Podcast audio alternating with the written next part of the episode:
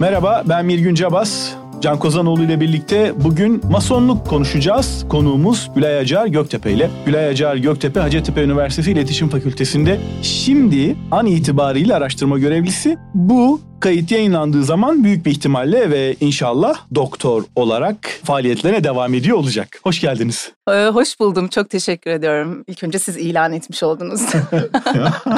bir jüri kazası olmazsa ki olmaz. Ya çünkü konuya gireceğiz de masonla koleksiyonerlik üzerine çok ilginç bir tezi var. Epey konuştuk kayıttan önce sohbet ettik. Hatta bu kayda girmemiz gerekmese daha da edecektik herhalde. Yani bu anlattığınız tezde sizi geçirmezlerse biz de şimdi buradan jüriyi kınamış oluruz. Hatta koleksiyonerlik üzerine bir başka bölüm yapalım. Orada yaparız bu işi. Evet. şimdi üzerine konuşacağımız bir yüksek lisans teziniz var. Sonradan kitaplaştırılmış bir tez bu. Tez başlığı ezoterik toplulukların sosyolojisi, masonlar üzerine bir inceleme. Buna yakın bir isimle kitap Ezoterizm olarak Ezoterizm ve Masonlar kitabın ismi de alt başlığı sosyolojik bir inceleme ki masonlar üzerine bu tarz yayın bulmak kolay değil. Yani çünkü çoğunlukla masonluk zaten şimdi belki oradan gireriz. Komplo teorilerine çok fazla konu olan bir şey. Masonluk hakkındaki yayınlarda ya işte dünyayı yöneten gizli güç, kirli güç gibi çok ağır komplo teorileri içeriyor ya da masonların bir kısmı açılmasından sonra övgü kitapları var ama şöyle hafif mesafeden bakan üstelik de ezoterizm girince de değişik bir perspektiften bakan bir kitap. Oradan mı girsek acaba lafa? Ezoterizmden mi girsek? Haydi oradan girelim. Peki ezoterizm benim de sonradan evet ezoterizmle başlamak e, gerekir dediğim bir kavram. Ezoterizm aslında duyularla algılanamayan ancak sezgi ya da işte gönül yoluyla dediğimiz bir biçimde bir yöntemle algılanabilecek bir bilgi türüne işaret ediyor ezoterizm ve masonlukla ilişkisinde de aslında e, masonluk ezoterik bir topluluk dediğimizde de masonluğun aslında hani belki çok gizemli de bir topluluk olarak görülmesinin sebeplerinden biri olarak sırları olması. Bu sır ezoterik sır dediğimiz ya da ezoterik bilgi dediğimiz sır öyle bilerek insanlardan özellikle kapatılan ya da gizlenen bir bilgi değil. Az önce de söylediğim gibi aslında e, hani gönülle, sezgiyle, sezgi yoluyla belki hani yöntem olaraksa mitler, semboller, ritüelik olarak o bilgiye erişmek, o bilginin yolunda olmak anlamında kullanıyorum ezoterizmi. Şimdi tam türkü sözü olarak gelmedi aklıma ama her kul vakıf olmaz bu sırra diye bir tasavvufi deyiş vardı. Galiba onun bir yansıması yani e, herkesin sahip olamayacağı gizlendiği için değil herkes ona erişemeyeceği o olgunluğa aşamaya gelemeyeceği için sahip olunan bilgi. Evet evet öyle. Yani hani bunu için hani ezoterik bilgiye ulaşabilmek için ki hani ulaşılabildiğinden de hiç söz etmezler. O hep yolda olmaktan e, söz ederler. Bu türden bir bilgiden söz ediyoruz. Bunun bir de Türkçe'de daha geniş kullanılan batıni, versiyonu var değil mi? Aynı anlama geliyor bu. Yani, e, aynı anlama geliyor. Hı hı. Şimdi bir şey kıyaslama yaparak bu meseleyi daha iyi anlatıyorsunuz. Diyorsunuz ki dinlerin de ezoterik yönleri bulunmaktadır. Türkiye'de yüzlerce hatta binlerce tarikatın bulunduğunu biliyoruz. Dolayısıyla bulunduğumuz coğrafyada ezoterik bilgiyi odağına alan, bu bağlamda bir cemaat oluşturan topluluklardan biri de masonluktur diyorsunuz araştırmanızda. Şimdi tabii tarikat mensupları buna çok sevinecekler. Ey aynı masonlarla aynı kümenin içinde değerlendiriliyoruz diye. Ama orada da bir yani bitmeyen bir arayış var. O işte sırra, adanmışlığa vakfedilmiş bir hayattan bahsediyoruz. Dolayısıyla metod olarak ya da amaç olarak aynı çerçevede değerlendirilebiliyorlar yani. Evet tabii hani ben de oradan mesela tarikat demeyi tercih etmedim. İşte o da çağrışımlar sebebiyle.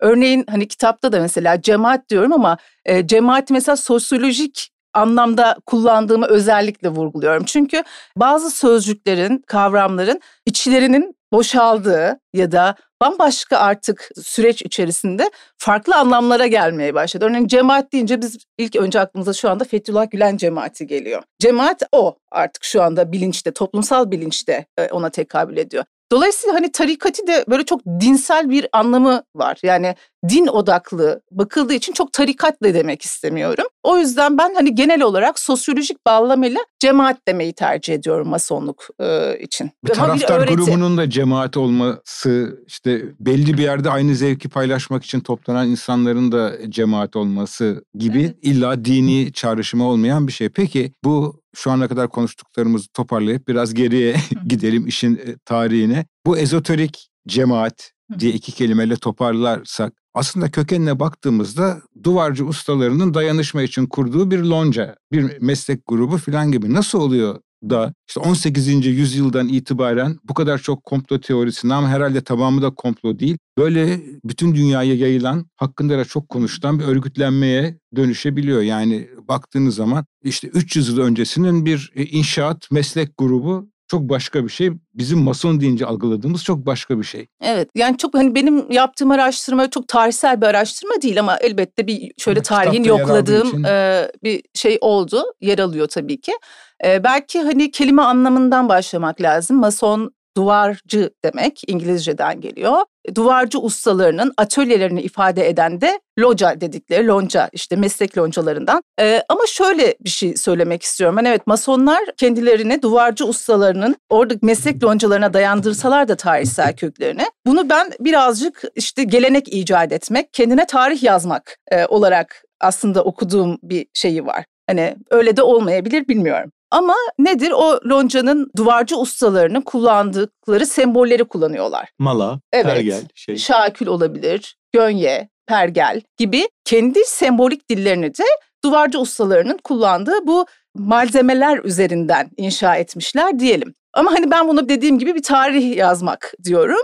Kurumsallaşmasına baktığımız zaman ilk kez İngiltere'de 1717 yılında kurumsallaştığını görüyoruz masonluğun ve çok kısa bir sürede de Avrupa'ya yayıldığını biliyoruz. İki kola ayrılarak yayılıyor galiba değil mi? Bir İngiltere hatta İskoçya kökenli bir kolu var bir de Fransız kolu var galiba. Evet Türkiye'deki yansıması şu anda o. Yani farklı e, ülkelerin, farklı ulusların artık hani zaten aydınlanma ve sonrasında imparatorlukların e, çöküşü e, sürecine ve ulus devletleşme hikayesine baktığımız zaman esasında farklı ulusların farklı masonluklarından söz etmeye başlıyoruz esasında. Ulus devlet kurma süreciyle çok yakınlar. Zaten o noktada da siyasallaştığı bir şey var ama esas olarak kiliseye, kilisenin baskılarına karşı kurulan bir yapılanma. Yani bir aydınlanma komünitesinden mi bahsediyoruz burada? Ee, evet. Yani aydınlanmayla belki ivme kazanmış. Aslında şu anda evet. siz şunu söylerken e, zorlama bir şey mi yapacağım bilmiyorum. İngiltere'den çıkıyor.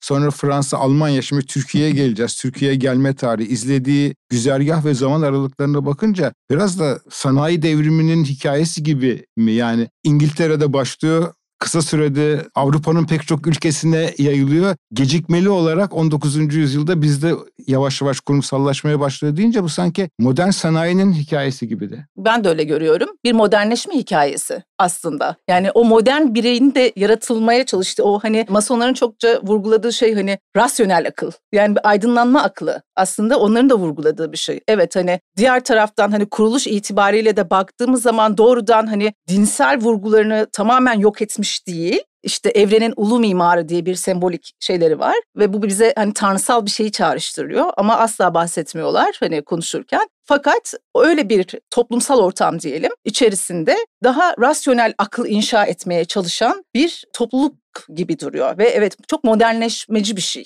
Yani zaten eşitlik, özgürlük, kardeşlik ilkesi e, ilkesi Fransız devrimi çağrıştıran ayrıca zamanda her şeyde sizin kitabınızdan alıntı yaparak söylüyorum bunu. Bilimsel, layık, insancıl vurgusu da bütün mason örgütlenmelerinde olan bir şey. Ben Özgür Masonlar Büyük Locası'nın tüzüğünden aldığım bir şeydi bu yanlış hatırlamıyorsam. Ama Özgür Masonlar üzerine zaten yapmıştım çalışmayı. Verileri oradan topladım daha doğrusu. Evet yani aşağı yukarı bu minvalde giden bir şey. Türkiye'de iki ayrı mason locasının olduğunu da söyleyelim. Biri özgür masonlar, diğeri de hür ve kabul edilmiş masonlar. Bu ikinci söylediğim aslında daha evvel kurulmuş. Sonra diğerleri oradan ayrılmış galiba değil mi?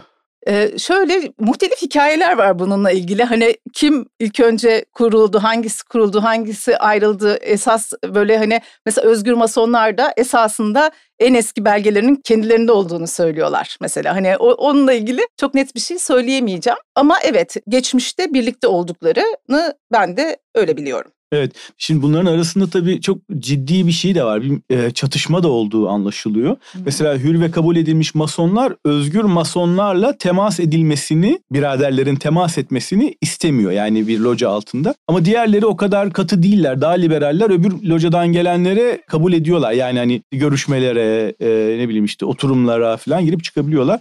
Bunu nereden biliyorsun derseniz yakın bir arkadaşım var. E, hür ve kabul edilmiş masonlardan. Ona ben tabii sürekli tırtıklamaya çalışıyorum, anlamaya çalışıyorum ne oluyor. O da sağ olsun konuşkan biri anlatıyor bana bunu. O yüzden böyle birazcık background bilgi gibi şeylerde oluştu zaman içinde bende.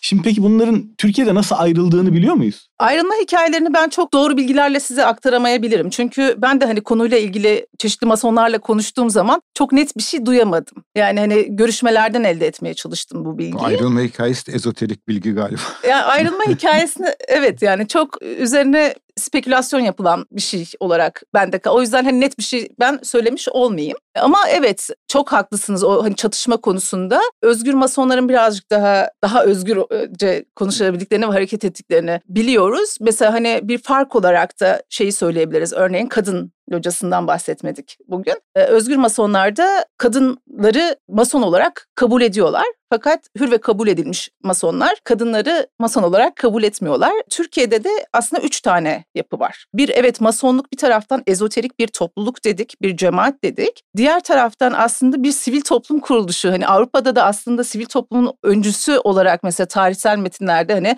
daha tarihsel araştırmalarda öyle geçiyor. Biraz böyle hani o sivil toplumuna da öncülük etmiş bir e, yapılanma olarak görülüyor. Türkiye'de de aslında dernekleşmiş bir kurum. Bu dernekleşmiş resmi verilere baktığımız zaman üç tane yapılanmayı görüyoruz. Hür ve kabul edilmiş masonlar büyük locası, özgür masonlar büyük locası ve kadın masonlar büyük locası olarak. Evet özgür masonlar ve kadınlar Fransız kolundan, hür ve kabul edilmiş masonlar ise İngiliz kolundan olmak üzere böyle bir yapılanmadan da söz etmiş Biraz daha geriye gidersek işte Osmanlı döneminde ilk Türkiye'deki mason toplulukları zaten Türkiye'de yaşayan Osmanlı topraklarında yaşayan batılı yabancılar yani bunları da sizin kitabınızdan söylüyorum tabii ki ee, işte Fransızlar, İngilizler, Almanlar, İtalyanlar hepsinin ayrı mason toplulukları diyelim çünkü o zaman bugünkü anlamda dernekleşme falan herhalde söz konusu değil. Sonra yavaş yavaş Müslümanlar da buna girmeye başlıyor. Hayli ilerleyen zamanda iş şuna kadar geliyor ki ikinci meşrutiyetten sonra İttihat Terakki'nin önemli yöneticilerinin mason olduğu ve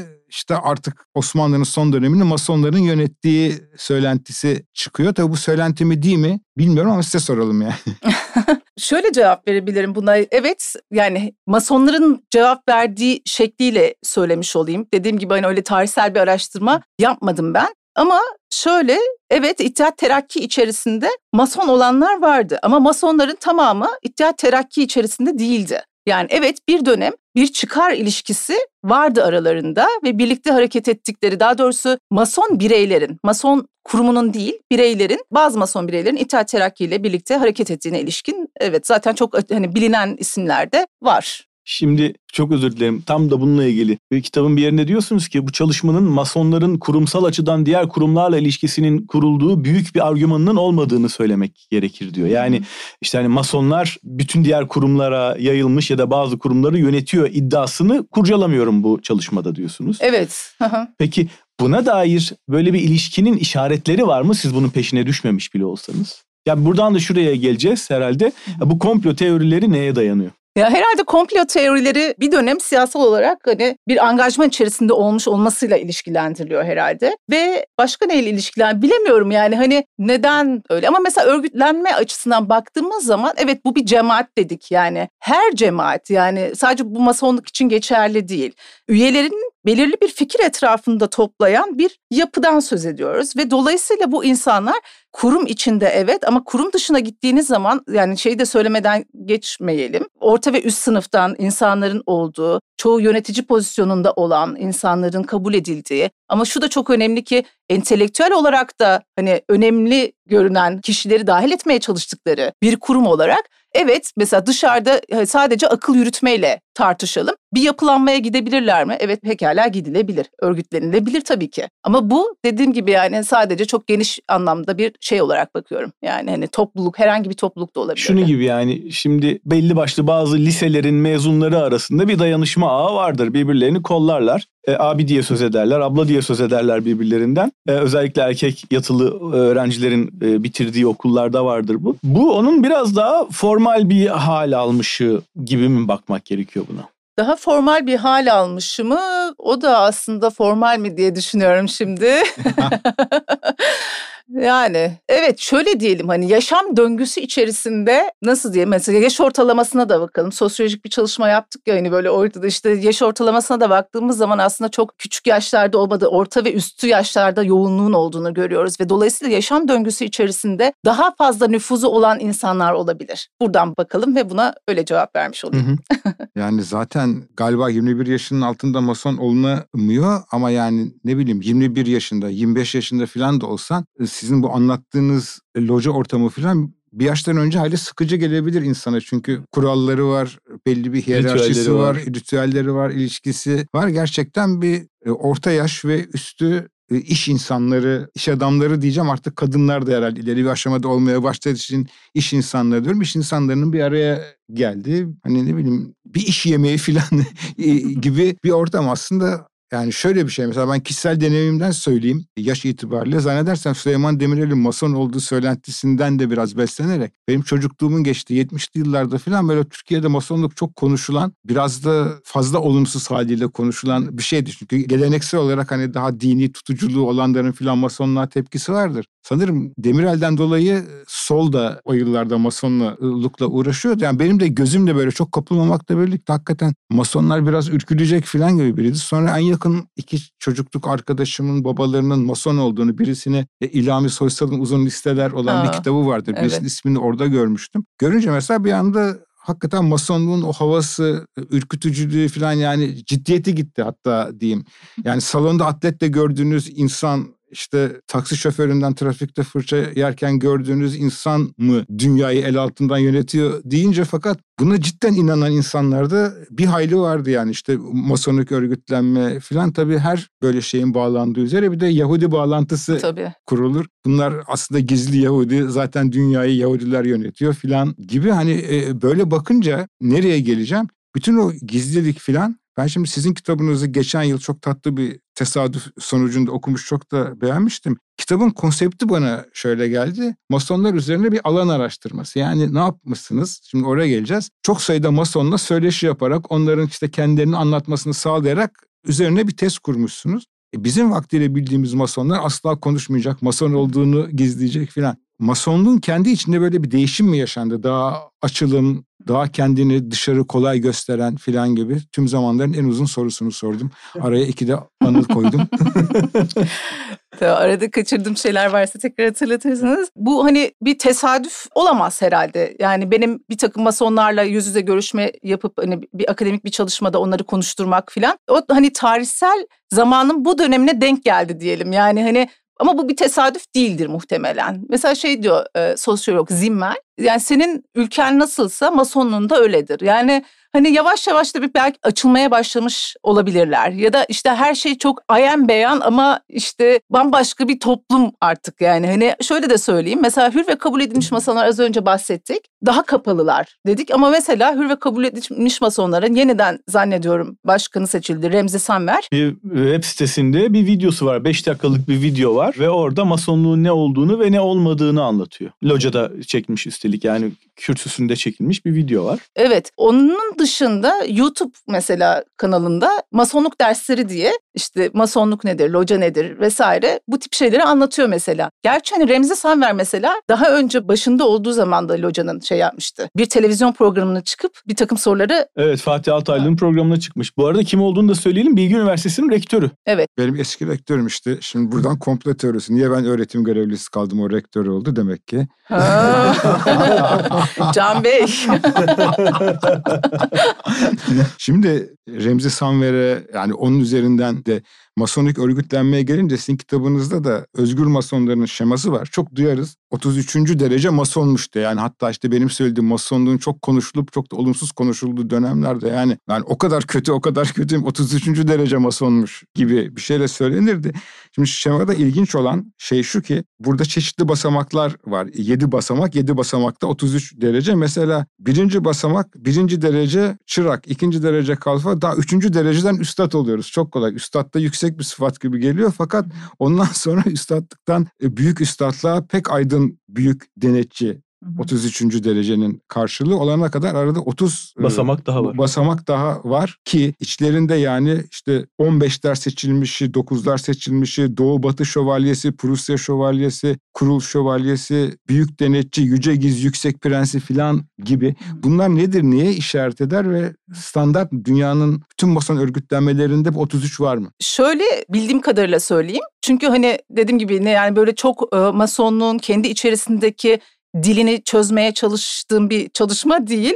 Yani bilemeyiz de aslında. Yani hani onu eğer ezoterikse onu yaşayarak artık hani hangi şey aşama neye tekabül eder ancak o zaman biliyor olabiliriz. Sadece o tabloyla ilgili şeyi söyleyebilirim. O ilk üç dereceyle mesela kurumsal olarak da öyle. İlk üç dereceyle sonraki dereceler farklı dernekler mesela. Hani niçin öyle açıkçası onu bilmiyorum. Farklı farklı şeyler. Ama bütün dünyadaki şeyler de aynı değil. Farklı ritler de var. Rit dedikleri bir şey bu. Bu arada mesela o 33 derecenin 33 içinde mesela her bir aşamayı geçmek için hazırlanan bir takım ödev diyelim. Ödevvari bir şeyler hazırlıyorlar ve sunuyorlar bildiğim kadarıyla. Ve onların hepsi de yaşanmıyor mesela. Bazılarını atlıyorlar. Örneğin şu an bilmiyorum önümde değil ama 8. basamağı özgür masonlar o ritüeli, o dereceyi yaşıyor ve yaşatıyorlarsa atıyorum hür ve kabul edilmişler atlıyorlar. Diğer basamağı yaşıyor ve yaşatıyorlar diyeyim. Aynı değil bildiğim kadarıyla. Ama hani benzer ritler ama aynı değil. Aslında bir yandan da video oyun gibi değil mi? Level yani atlıyorsun. Bir görev veriliyor yapıyorsun atlıyorsun bir görev veriliyor 33 falan yani işte oyun sonu canavarını geçersen 32 ile 33 arasında. Yani çünkü bunlar da yani demin hani biraz oyun gibi dedik ya bunlar ünvan mı deniyor rit dediniz galiba. Yani Tunç Yılan Şövalyesi, Mersi Prensi, Kurul Şövalyesi falan bunlardan bunlara geçiş biraz yetişkinler arasında dönen de bir tür oyun hakikaten. Evet evet. Yüzüklerin Efendisi gibi değil mi? Bütün isimler yani oradaki şeyler sıfatla. Yani ritüel aslında ritüeller bütün toplumlarda vardır ve topluluklarda vardır. Biz aslında insan olarak sembolik düşünürüz. Yani simgelerle düşünürüz. Masonluk bunu şey yapmış. Hani kendi amaçları doğrultusunda insan aklıyla bir topluluk yaratmış ve o evet yani oyun gibi de bakılabilir, tiyatro gibi de bakılabilir. Ritüeller tiyatro varidir yani hani icra edersiniz, eğlersiniz yani bedeninizle katarsınız işin içine ve kendi içinde bir oyun ya da tiyatro gibi ama bunun önemi şöyle yani bu topluluk için ne anlam ifade ediyor? Benim baktığım şey buydu. Topluluk için ne anlam ifade ediyor? Onlar için disipline olma yolu. Evet onlar da bazen oyun ve tiyatro diyorlar. Yani onlar da mason olmazdan önce mesela hatta komik buluyorlar. Uzun süre alışamadığını söyleyenler var falan. Ama onlar ritüellerin ortak bir duyguyu yaratan aracı olduğunu düşünüyorlar ve ortak duyguda onları disipline eden araçlar diyelim. Bir uluslararası bağlılıkları var mı? Yani locaların diğer localarla, başka ülkelerdeki localarla. Ya ben buna şöyle cevap vereceğim. Hani bazı sorulara hep öyle cevap verdim. Öyle diyorlar, öyle evet. diyorlar. Çünkü Ama konunun bilmiyorum. doğası, doğası gereği evet. evet. Öyle diyorlar ki e, öyle bir bağlantı yoktur. Yani herhangi bir öyle şey e, uluslararası organizasyon yok yani. E, hayır olmadığını söylemekteler. Öyle demişlerdir.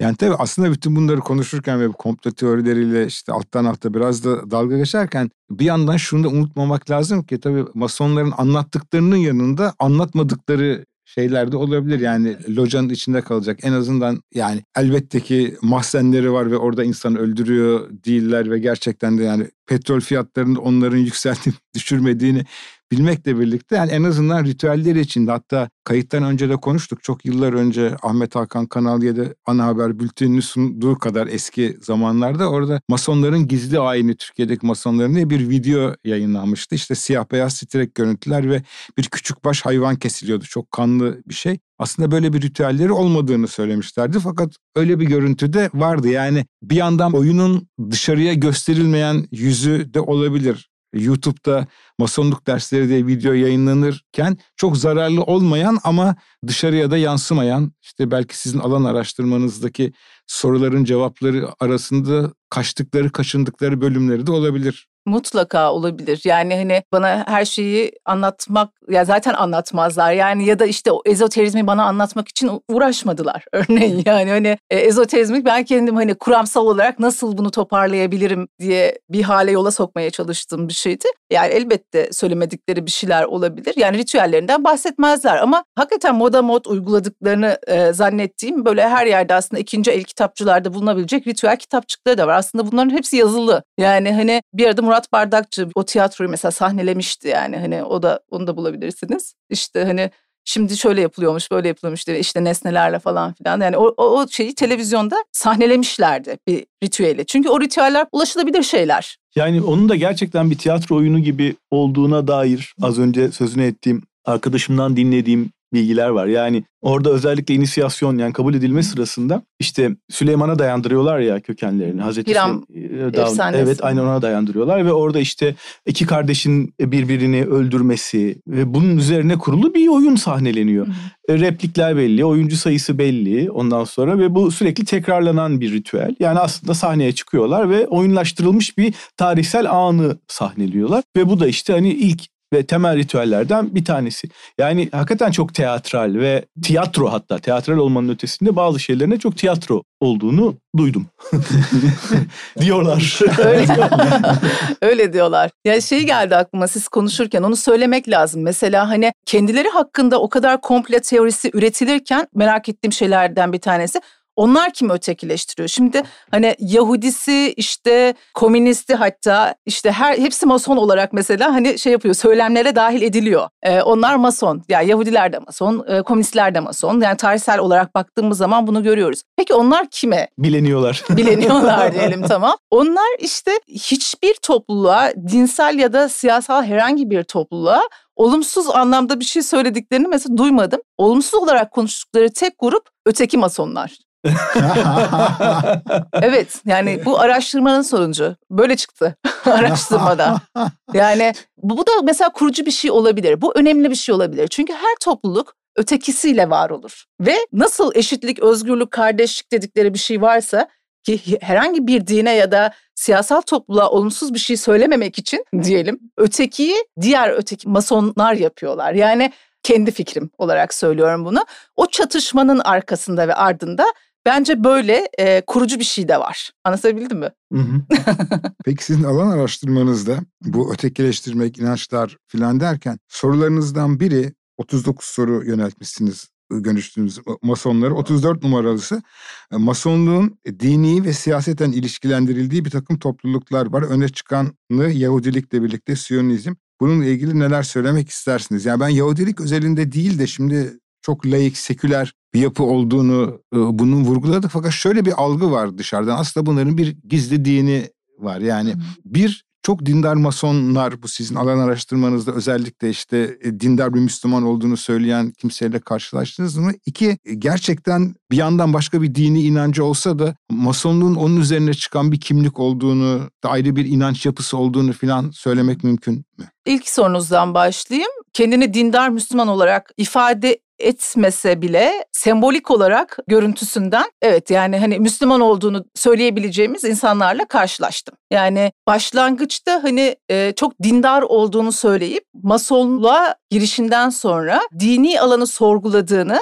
söyleyen insanlarla da karşılaştım. Çok ilginçmiş. Evet yani böyle bir şey de var. Ama hani zaten sembolik olarak dini bir şey sembolleri de var. Evrenin ulu mimarı diye. Ama hani kurumsallaşmış bir din gibi bir şeyden söz edebilir miyiz? E, bence söz edemeyiz. Yani hani Peki evrenin ulu mimarı neye denk düşüyor? Yani en yüksek mason mu, yaratıcı mı? Yaratıcı ve onlara ait metinlerde dün bakarken gördüm. Buraya kim gelirse onun bir tanrı, Allah ya da nasıl adlandırıyorlarsa bir yaratıcı inancı vardır. Buna verdiğimiz ortak ad budur diyor. Yani Allah demiyorum, tanrı demiyorum, bunu söylüyorum dinlerden bağımsız bir yaratıcı. Evet. Yani din, dinlerle ilişkilendirmiyorlar. Doğrudan kurumsal din denilebilecek türden bir şey değil. Ama hani şey gibi belki bakabiliriz. Eliad'ın söylediği bir şeydi. Kutsalı ifade etmek için, kutsalın tecrübesini ifade etmek için dinden daha iyi bir kelime yok maalesef diyor. Yani ve o din de hep tanrılara referans veriyor. Ee, aslında kutsalı anlatabileceğimiz başka bir şey olsa belki hani daha iyi anlatabilirdik ama bu soruya da böyle bir cevap vermiş olayım. Peki bu 39 soru içinde şöyle araştırmanın sonuçlarını toparlarken size ha vay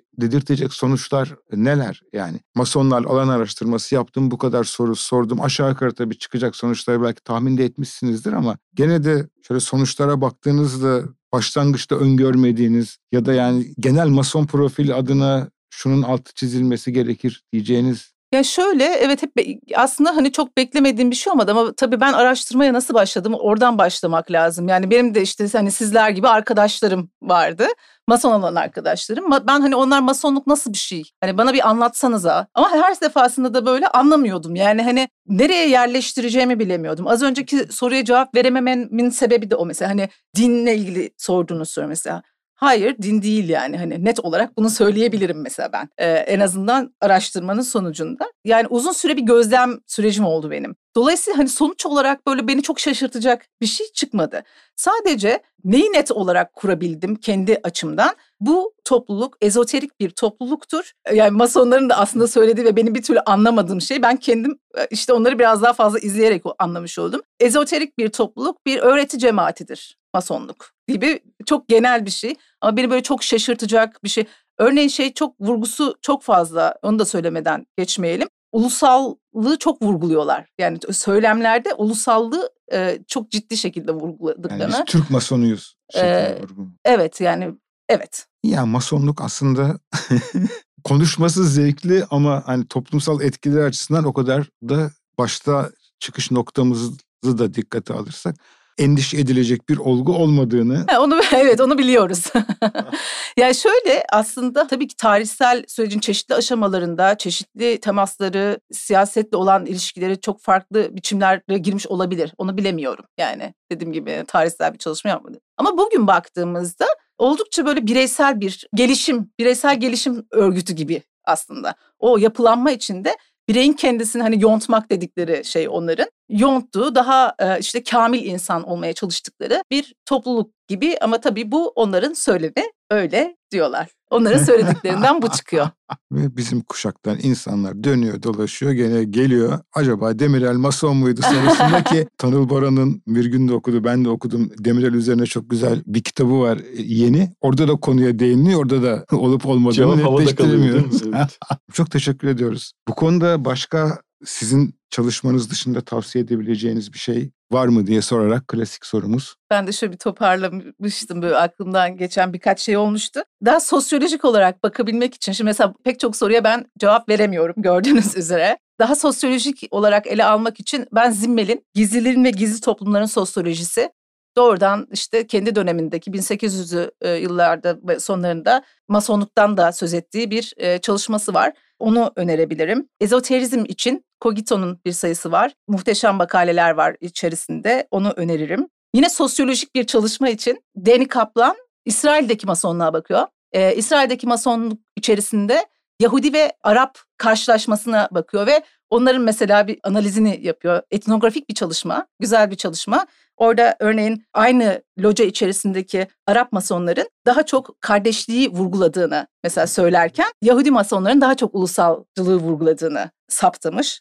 Güzel bir çalışma. Yine İttihat Terakki ile ilgili hep dönüp dolaşıp yine o da sorgulanan bir şey. Eski tarihli metinler 1980'li yıllarda yazılmış Şükrü Haneoğlu'nun metinleri var. Ona bakılabilir. Çok benim faydalandığım Terry Zarkon İslam'da Sır ve Gizli Cemiyetler kitabı. Yine masonluktan bahsettiği çok büyük bir bölümü var. Önemli. Bir de şeyi önereyim simgesel düşüncenin doğuşu. Yani aslında nasıl hepimiz sembollerle düşünüyoruz, yani sembolik düşünüyoruz. Bunu anlamak için Elim Bernard'ın simgesel düşüncenin doğuşunu önermiş olayım. Bir de tabii bunları okumaktan çok daha zevkli olan komplo teorilerini anlatan çok daha geniş bir külliyat var. Ondan zevk alacaksanız, ona meraklıysanız da onları artık kendiniz bulursunuz sevgili dinleyici. İşte vaktiyle de demin de andım İlhami Soysal'ın herhalde o zamanın çok satan kitapları arasında yer alan bir masonluk üzerine kitabı vardı. İçinde uzun listeler olan. Demin anlattığım üzere çok çok yakın arkadaşımın babasının ismini orada görmüştüm. Ayrıca iki sınıf arkadaşımın daha görmüştüm. ben de aynı kitabı 1980 80'lerin ortasına doğru herhalde görmüştüm. Ve masonluk kavramıyla ilk defa o zaman karşılaşmıştım. Onlu yaşlarımdaydım. Ve işin ilginç tarafı babamın o zaman bir e, Yahudi iş ortağı vardı. Onun da mason olduğuna dair ilk izlenimlerim oradan çıkmıştı. Ve onun o dükkanında görmüştüm. Galiba böyle hani o da merak edip bizim hakkımızda neler yazılıyor acaba diye. Benim adım var mı? var mı diye evet. Tamam, çok teşekkür ediyoruz. Ben çok teşekkür ederim. Umarım daha kafa karıştırıcı olmamıştır böyle hani çok. Yo gayet güzel sohbet ettik. Yani e, işin doğası daha doğrusu işin iki taraflı doğası. Bir akademisyen olduğunuz için bilinemeyecek ya da araştırmanızın kapsamı dışında kalan şeyi söylüyorsunuz. Bir de tabii konunun özelinde bilinemeyecek olan şeyler yani sorduğunuz sorunun cevabının birebir gerçekliğe denk düşüp düşmediğini de bilemiyorsunuz. Bazı yerlere de giremiyorsunuz. Ben gayet memnun kaldım. Ben de gayet tatmin oldum. Çok sağ olun Gülen.